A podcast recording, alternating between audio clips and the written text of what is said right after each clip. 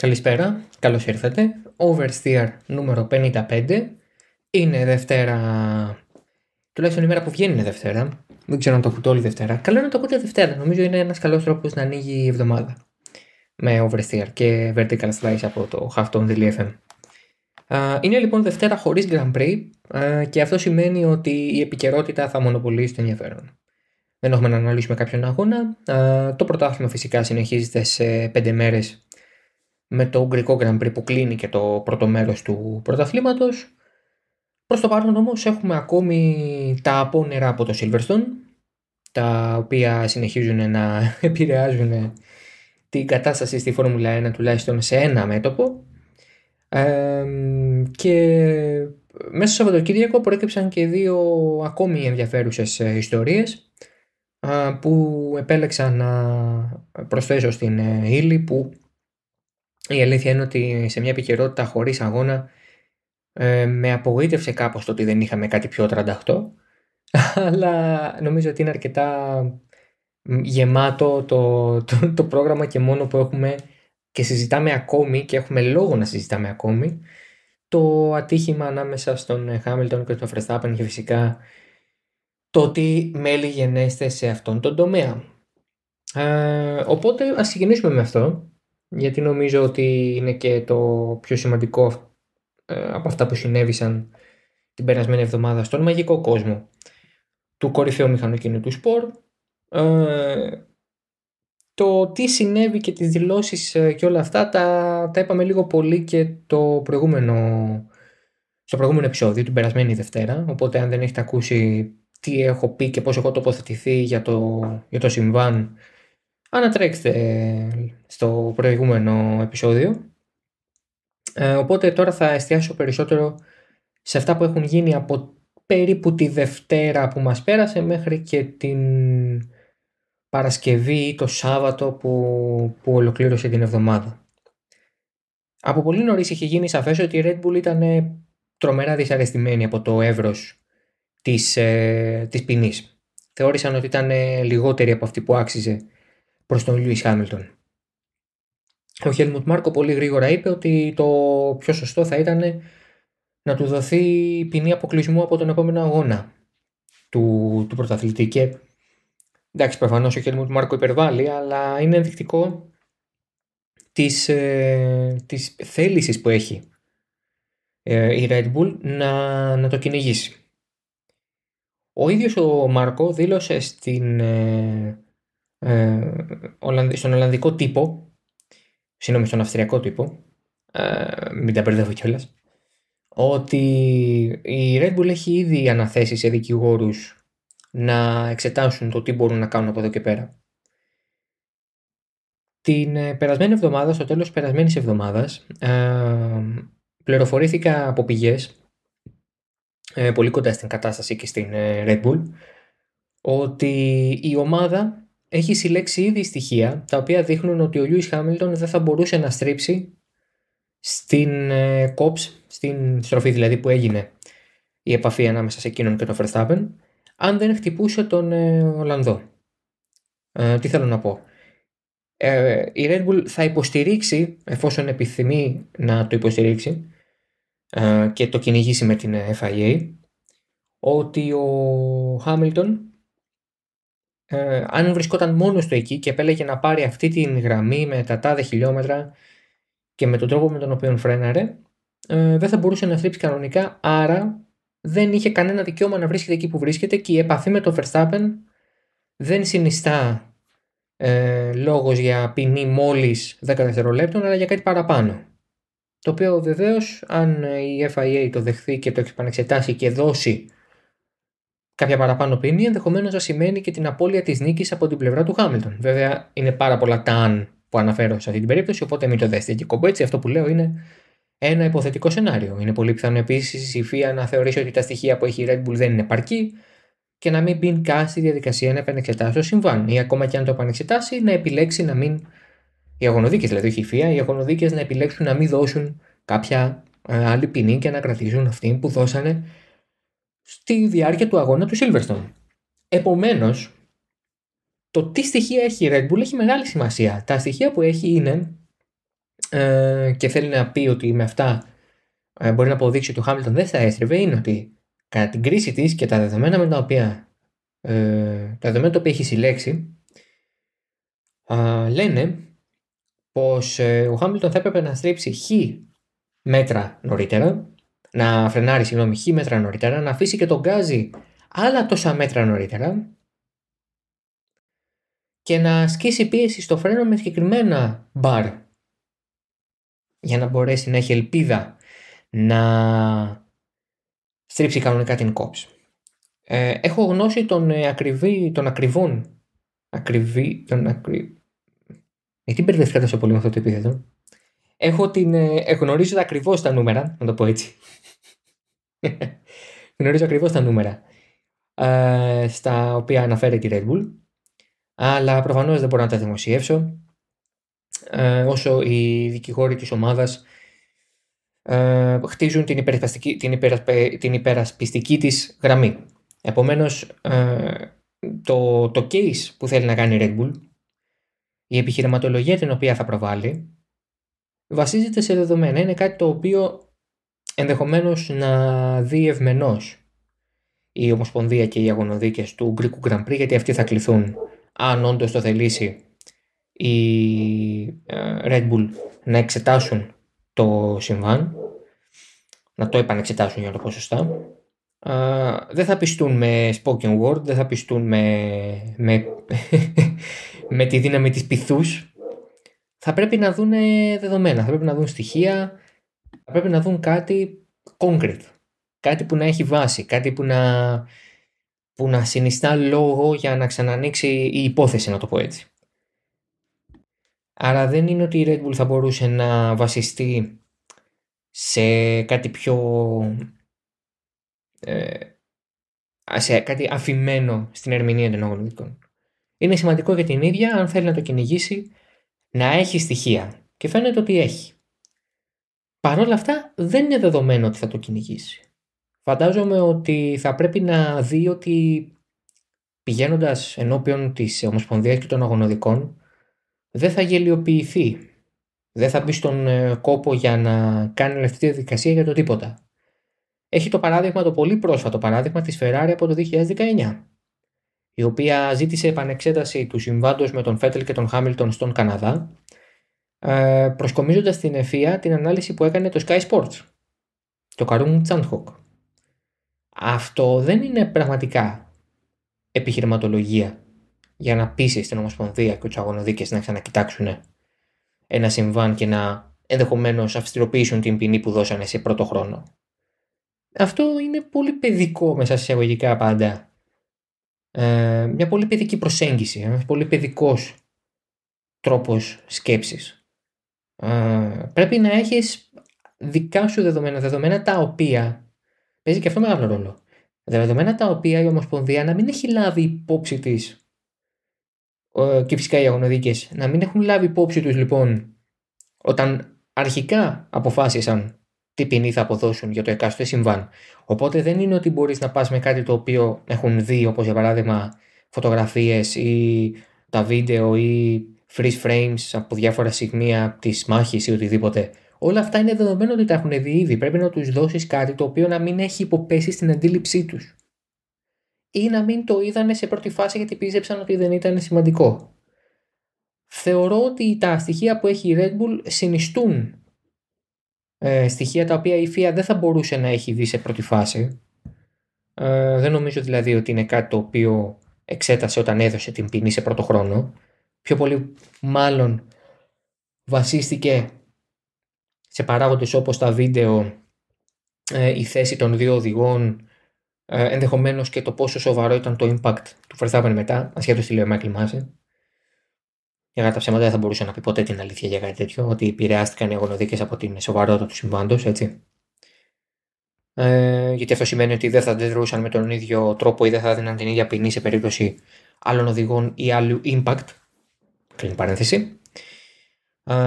Οπότε φαντάζομαι ότι αν η Red Bull θέλει να το κυνηγήσει, ενδεχομένως να έχει κάποια ελπίδα να το πάει μέχρι τέλους και να έχει λόγο να το κυνηγήσει σοβαρά και να μην κάνει μια τρύπα στο νερό. Εγώ θέλω να το σχολιάσω και από την οπτική του τις μάχες για το πρωτάθλημα. Η Red Bull δεν κυνηγάει κάτι για το Θεαθήνα. Δεν το κυνηγάει απλά για να αποδοθεί δικαιοσύνη κατά την άποψή της και την κρίση της. Διεκδικεί μία αύξηση της βαθμολογικής διαφοράς ανάμεσα στον Verstappen και τον Hamilton, η οποία ήταν στους 33 βαθμούς το μεσημέρι της Κυριακής και μέχρι το απόγευμα της Κυριακής είχε πέσει στους 8. Έπεσε κατά 25 βαθμούς, τη νίκη δηλαδή που πήρε ο Lewis Hamilton στην πατρίδα του για 8η φορά. Αν μπορέσει η Red Bull να επιτύχει την επανεξέταση του συμβάντος και η επανεξέταση φέρει και μια πιο αυστηρή ποινή, είναι δεδομένο ότι θα χάσει κάποιους βαθμούς ο Χάμιλτον, εφόσον πέσει θέσεις μετά από κάποια αύξηση της χρονικής, ας πούμε, για παράδειγμα, ποινής. Ακόμα και αν πέσει δεύτερος, λέμε τώρα, αυτά είναι όλα σενάρια, η διαφορά ανεβαίνει στους 15 από τους 8. Καταλαβαίνετε ότι η Red Bull δεν το κυνηγάει για αθλητικούς και ευγενούς άμυλας λόγους. Καλά τα ψέματα, μην τρελαθούμε τώρα. Είναι από αυτές τις κινήσεις που η αγγλική γλώσσα της αποδίδει πολύ ωραία. Είναι petty. Είναι petty κινήσεις. Δεν είναι petty ομάδα η Red Bull.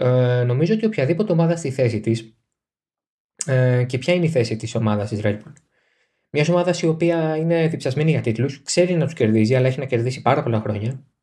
Έχει μια τρομερή ευκαιρία να το κάνει αυτό φέτος, την τελευταία χρονιά ενός σταθερού και πολύ γνωστού rule set, πριν αλλάξουμε άρδεν τα μονοθέσια για το 22, και απέναντι σε μια ομάδα η οποία τα έχει κερδίσει όλα και φαίνεται ότι είναι πολύ κοντά στο να το ξανακάνει.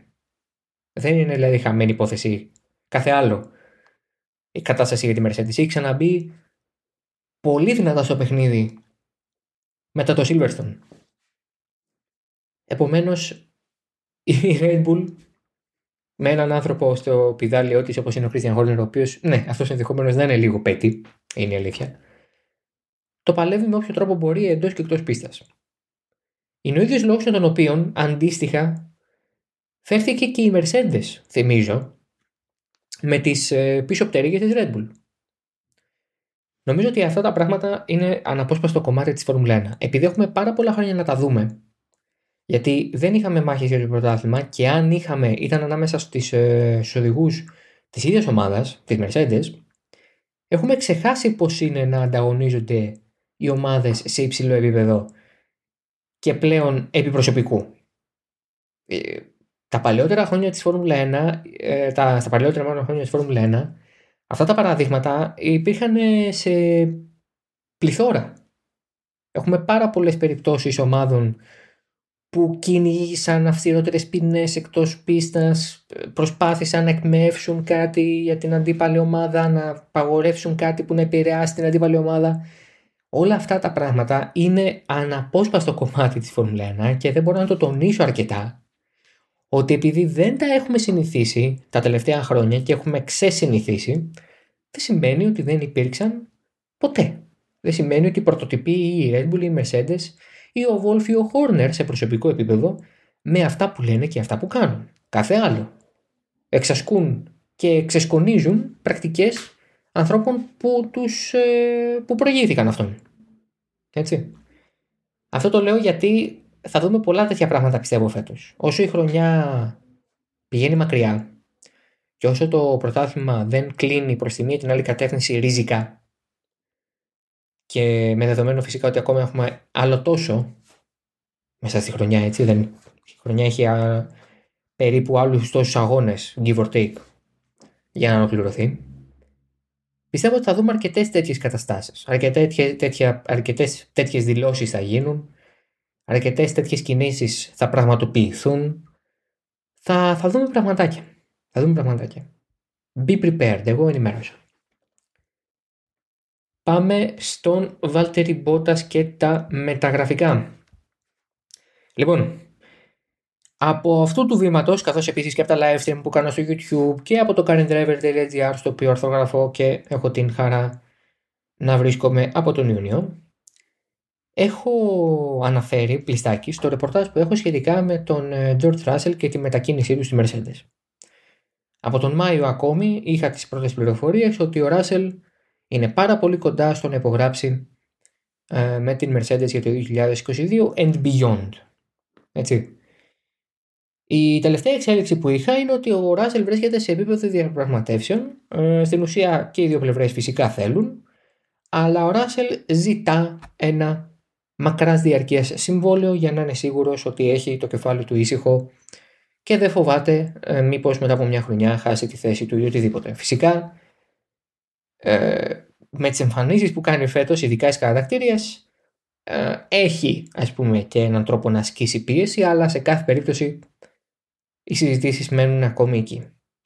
Η νεότερη εξέλιξη μας έρχεται από ρεπορτάζ από την Ιταλία με τους συναδέλφους εκεί από διάφορες πηγές να αναφέρουν ότι πρακτικά ο Toto Wolff έχει αποφασίσει και ο George Russell έχει σχεδόν υπογράψει με τη Mercedes. Οπότε σε αυτό το σκέλος το ρεπορτάζ μου και το ρεπορτάζ των Ιταλών συμφωνούν. Αλλά η επιπλέον πληροφορία που έχουν οι συνάδελφοι είναι πως ο Wolff θέλει πρώτα να εξασφαλίσει το μέλλον του Bottas, ο οποίος θα κάνει στην άκρη για να έρθει ο Ράσελ, και μετά να ανακοινώσει τον νεαρό Βρετανό. Κρατώντας δηλαδή με επισημία ότι αν δεν βρεθεί θέση για τον Bottas στον γκρι του χρόνου, ενδεχομένως ο Wolff να τον κρατήσει. Λοιπόν, αυτό ακόμα δεν μπορώ να το συνειδητοποιήσω ότι ισχύει. Πιστεύω το ρεπορτάζ, δεν αμφισβητώ το ρεπορτάζ, έτσι πηγαίνει ποιος είμαι, για να το κάνω αυτό δεν έχω κανένα λόγο, αλλά δεν μπορώ να το δεχθώ. Ο Wolff θέλει να αποκαταστήσει τον Valtteri Bottas. Θα του κάνει προξενιό. Λοιπόν, οι δύο επιλογές που έχει ο Valtteri Bottas για του χρόνου είναι η Williams, προφανέστατα, ανοίγει θέση λόγω Russell. Αυτό σημαίνει επιστροφή στην ομάδα από την οποία έφυγε με το τέλος του 2016 και με την οποία πέρασε 4 χρόνια κατακτώντας και βάθρα στο μεσοδιάστημα. Και η άλλη είναι η Alfa Romeo. Αυτό το είχα πει και εγώ όταν είχε μαθευτεί και είχε γίνει γνωστό στους κύκλους τους δημοσιογραφικούς ότι ο Valtteri Bottas όντως κοιτάζει την Alfa Romeo, αλλά το stipulation ήταν ότι ο Bottas κοιτάζει την Alfa Romeo. Τώρα και η Alfa Romeo κοιτάει τον Valtteri Bottas. Η υπογραφή του νέου deal με την Stellantis, τον όμιλο που εμπεριέχει μεταξύ άλλων και την Alfa Romeo, για τη διατήρηση της μιλανέζικης μάρκας ως συνεργάτη του Sauber Motorsport AG, άνοιξε μια νέα συζήτηση για το αν η Alfa Romeo και η Ferrari φυσικά θα έχουν λόγο στο ποιοι οδηγοί θα οδηγούν για την ομάδα της Sauber στο Hinwil. Και καθ' ομολογία του Fred Vasseur, ο οποίος είναι ο team principal της ομάδας και που λογικά θα παραμείνει σε αυτήν και το 2022 και μετά, ανέφερε ότι δεν ισχύει κάτι τέτοιο. Έχουμε απόλυτη ελευθερία και είναι πολύ πιθανό να αλλάξουμε και τους δύο οδηγούς μας για το 2022. Επομένως, με αυτό ως δεδομένο, η Alfa Romeo Sauber έχει το ελεύθερο να κινηθεί για όποιον οδηγό πιστεύει ότι είναι ο σωστότερος ή ο καταλληλότερος ή αυτός που θα της προσφέρει περισσότερα, ανεξαρτήτως από το αν προέρχεται από τους κόλπους της Ferrari ή αν η Ferrari θέλει να τον προωθήσει για δικούς της λόγους. Επομένως, η θέση εκεί είναι ανοιχτή ακόμα και για τον Valtteri Bottas, ο οποίος έρχεται από ένα τελείως διαφορετικό πεδίο, τη Mercedes, με μόνο κινητήρες Mercedes σε όλα τα χρόνια της Φόρμουλα 1 και γενικότερα και πριν τη Φόρμουλα 1 το backing του ήταν από τη γερμανική εταιρεία. Επομένως, ανοίγει τώρα το πλάνο της Alfa Romeo, η οποία μπορεί να δράσει σαν μια κανονική, αν θέλετε, ομάδα και όχι σαν φυτόριο, όπως δρούσε μέχρι πρόσφατα. Ο Kimi Räikkönen, σύμφωνα με πληροφορίες που εξασφάλισα τις περασμένες ημέρες, ενημέρωσε την Alfa Romeo Sauber ότι θέλει να αποχωρήσει με το τέλος του τρέχοντος έτους. Παρ' όλα αυτά, η ομάδα επιμένει και θέλει να συζητήσει ξανά μαζί του. Χωρίς αυτό να σημαίνει ότι διαφωνεί με την απόφασή του, απλά θέλει να συζητήσει ξανά μαζί του. Έτσι κι αλλιώς, χρόνος ακόμα υπάρχει και ο ίδιος ο Fred Vasseur είπε ότι δεν βιαζόμαστε να αποφασίσουμε για το 2022. Έχουμε χρόνο. Τους πιέζει και λίγο τους τωρινούς μας οδηγούς να μην αποφασίζουμε, δεν νιώθουν άνετα. Μάλλον αυτό πηγαίνει περισσότερο προς το Giovinazzi, γιατί ο Ράικονεν, δεν νομίζω ότι θα συνεχίσει τελικά. Όλα λοιπόν συγκλίνουν προς τον Ράσελ στη Mercedes τον Ράικονεν εκτός και τον Bottas στη θέση του στην Αλφα Ρωμαίο. Η έτερη θέση στην ελβετική ομάδα με τις μιλανέζικες ρίζες και τα χρήματα είναι ανοιχτή για οποιονδήποτε οδηγού της Ferrari, φαντάζομαι της Ferrari, γιατί ο Guanyu Zhou ακούγεται πάρα πολύ για την Williams, ο νεαρός οδηγός της Alpine και υποψήφιος για τον τίτλο του φετινού πρωταθλήματος της Φόρμουλα 2. Οπότε η Αλφα Ρωμαίο δεν έχει κανένα λόγο να κινηθεί κάπου αλλού πέρα από το φυτόριο της Ferrari, έχει να επιλέξει ανάμεσα σε Robert Schwarzman, Callum Ilott. Οι επιλογές υπάρχουν. Οι επιλογές πράγματι υπάρχουν. Αυτό λοιπόν είναι το τωρινό πεδίο συζήτησης. Φαντάζομαι ότι τίποτα δεν είναι δεδομένο. Και δεν φαντάζομαι, αλλά θεωρώ σίγουρο ότι όλα είναι ρευστά. Όλα είναι ρευστά.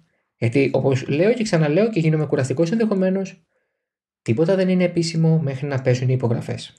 Όλα χαλάνε, όλα σπάνε. Οτιδήποτε μπορεί να ακυρωθεί την τελευταία στιγμή πριν πέσουν οι υπογραφές. Το παράδειγμα του Νίκο Χούλκεμπεργκ το 2014, που έχει υπογράψει ο συμβόλαιο από την πλευρά του για να τρέξει την Ferrari το 2014, το 2013 υπέγραψε. Και η Ferrari το γύρισε ανυπόγραφο, καθώς επίσης και η περσινή προσωπική μου εμπειρία με τον Mick Schumacher να έχει επισκεφθεί μέχρι και τα γραφεία της Sauber στο Hinwil και τελικά να πηγαίνει στη Χάς, μου δείχνουν ότι ακόμα και αυτό που θεωρείς βέβαιο δεν είναι βέβαιο μέχρι να δεις όντως τις υπογραφές. Αυτό είναι το όλο κομμάτι, αυτή είναι όλη η ουσία, αυτή είναι όλη η συζήτηση και σε αυτό συγκλίνουμε στο τέλος. Όποιο ρεπορτάζ και αν έχεις, στο τέλος πρέπει να αποδειχθεί ότι αυτό ισχύει. Και πάμε τώρα στο τελευταίο θέμα μας, που είναι ασφαλώς το Κατάρ. Πρώτον, το ρεπορτάζ το είχε το racefans.net. Το αναμετέδωσε και το Automotor Sport, επιβεβαιώνοντας πράγματι ότι η Liberty Media έχει μιλήσει με τους ηθήνοντες του Grand Prix του Κατάρ και του Λοσαήλ για τη διεξαγωγή ενός αγώνα εκεί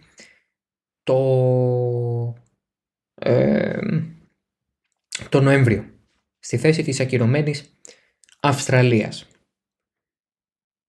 Τώρα, γιατί Κατάρ και όχι δεύτερο Μπαχρέιν ή οποιαδήποτε άλλη πίστα?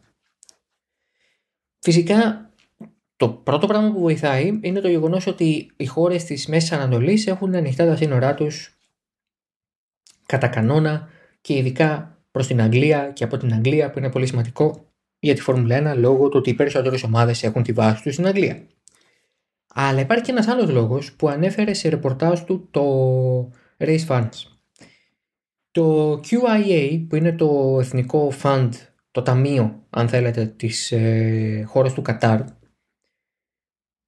και το οποίο φυσικά έχει λόγο και στα του Grand Prix και της πίστας του Λοσαήλ, κατέχει το 14,6% των μετοχών του Volkswagen Group και το 17% επί του συνόλου των ψήφων στο Διοικητικό Συμβούλιο. Η Φόρμουλα 1 από την άλλη θέλει πάση θυσία, και ο ίδιος ο Στέφανο Ντομενικάλη, που έχει περάσει και από το Volkswagen Group όντως επικεφαλής της Audi και της Lamborghini, να φέρει μία από αυτές τις μπράντες στη Φόρμουλα 1, είτε μιλάμε για την Porsche είτε μιλάμε για την Audi. Επομένως, το να τους δώσει ένα Grand Prix των Καταριανών ενδεχομένως να βοηθήσει όταν τα διοικητικά συμβούλια της Volkswagen κληθούν να ψηφίσουν για την είσοδο ή όχι του group με κάποια μάρκα στη Φόρμουλα 1. Τότε το Κατάρ θα ψηφίσει ναι. Και είναι σεβαστό ποσοστό το 17% της ψήφου επί του συνόλου των ψήφων για μια τέτοια απόφαση. Υπάρχει λοιπόν σκοπιμότητα. Φυσικά η σκοπιμότητα αυτή δεν είναι sinister, έτσι, δεν είναι ύπουλη σκοπιμότητα, δεν είναι κακόβουλη, είναι όμως σκοπιμότητα. Υπάρχει κάτι από πίσω που παρακινεί μια τέτοια απόφαση και η αλήθεια είναι ότι σε κάθε περίπτωση η ουσία για την για τη Φόρμουλα 1 είναι να δώσει τον Grand Prix στο Κατάρ, αφενός γιατί θέλει να καλύψει ένα κενό και μάλλον θα το κάνει κιόλας, θα το δώσει, δηλαδή θα το πάρει το Κατάρ το Grand Prix κανονικά, όπως φαίνεται τουλάχιστον μέχρι στιγμής, και από την άλλη μπορεί με ένα σπάρο δύο τριγώνια να εξασφαλίσει έτσι και την ευμένεια των Καταριανών όταν θα έρθει η ώρα να τους θυμηθούν στη μεγάλη απόφαση να μπει το Volkswagen Group με κάποιο brand στη Φόρμουλα 1. Αυτά και για το Κατάρ, αυτά και για το Oversteer αυτής της εβδομάδας. Εμείς ανανοούμε το ραντεβού μας για την επόμενη με το τελευταίο Oversteer πριν πάμε και εμείς διακοπές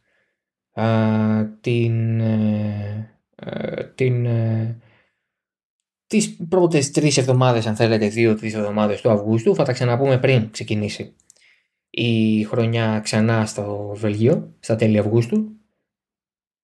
Φυσικά, ακούτε το Oversteer σε Spotify, Apple Podcast, Google Podcast, οπουδήποτε επιλέγετε να ακούτε τις εκπομπές. Το ίδιο ισχύει και για τα υπόλοιπα shows του hafton.lyFm, που στο hafton.lyFm μπορείτε να τα βρείτε και να τα ακολουθήσετε. Την Τετάρτη θα βγει το επεισόδιο που είναι το review του F1 2021, του επίσημου τίτλου της Φόρμουλα 1, που είχαμε την χαρά και την τιμή να οδηγήσουμε, να δοκιμάσουμε και να σχολιάσουμε. Μέχρι την επόμενη φορά, να είστε καλά, να προσέχετε, να μείνετε υγιείς, να ξεκουραστείτε και να χαρείτε το motorsport και γενικά τον αθλητισμό. Έχουμε και Ολυμπιακούς αγώνες και είναι μια τέλεια ευκαιρία, αν αγαπάτε τον αθλητισμό, να τον απολαύσετε αυτές οι υπόλοιπες 3 εβδομάδες. Καλή συνέχεια, καλή εβδομάδα, να είστε όλοι καλά. Γεια σας.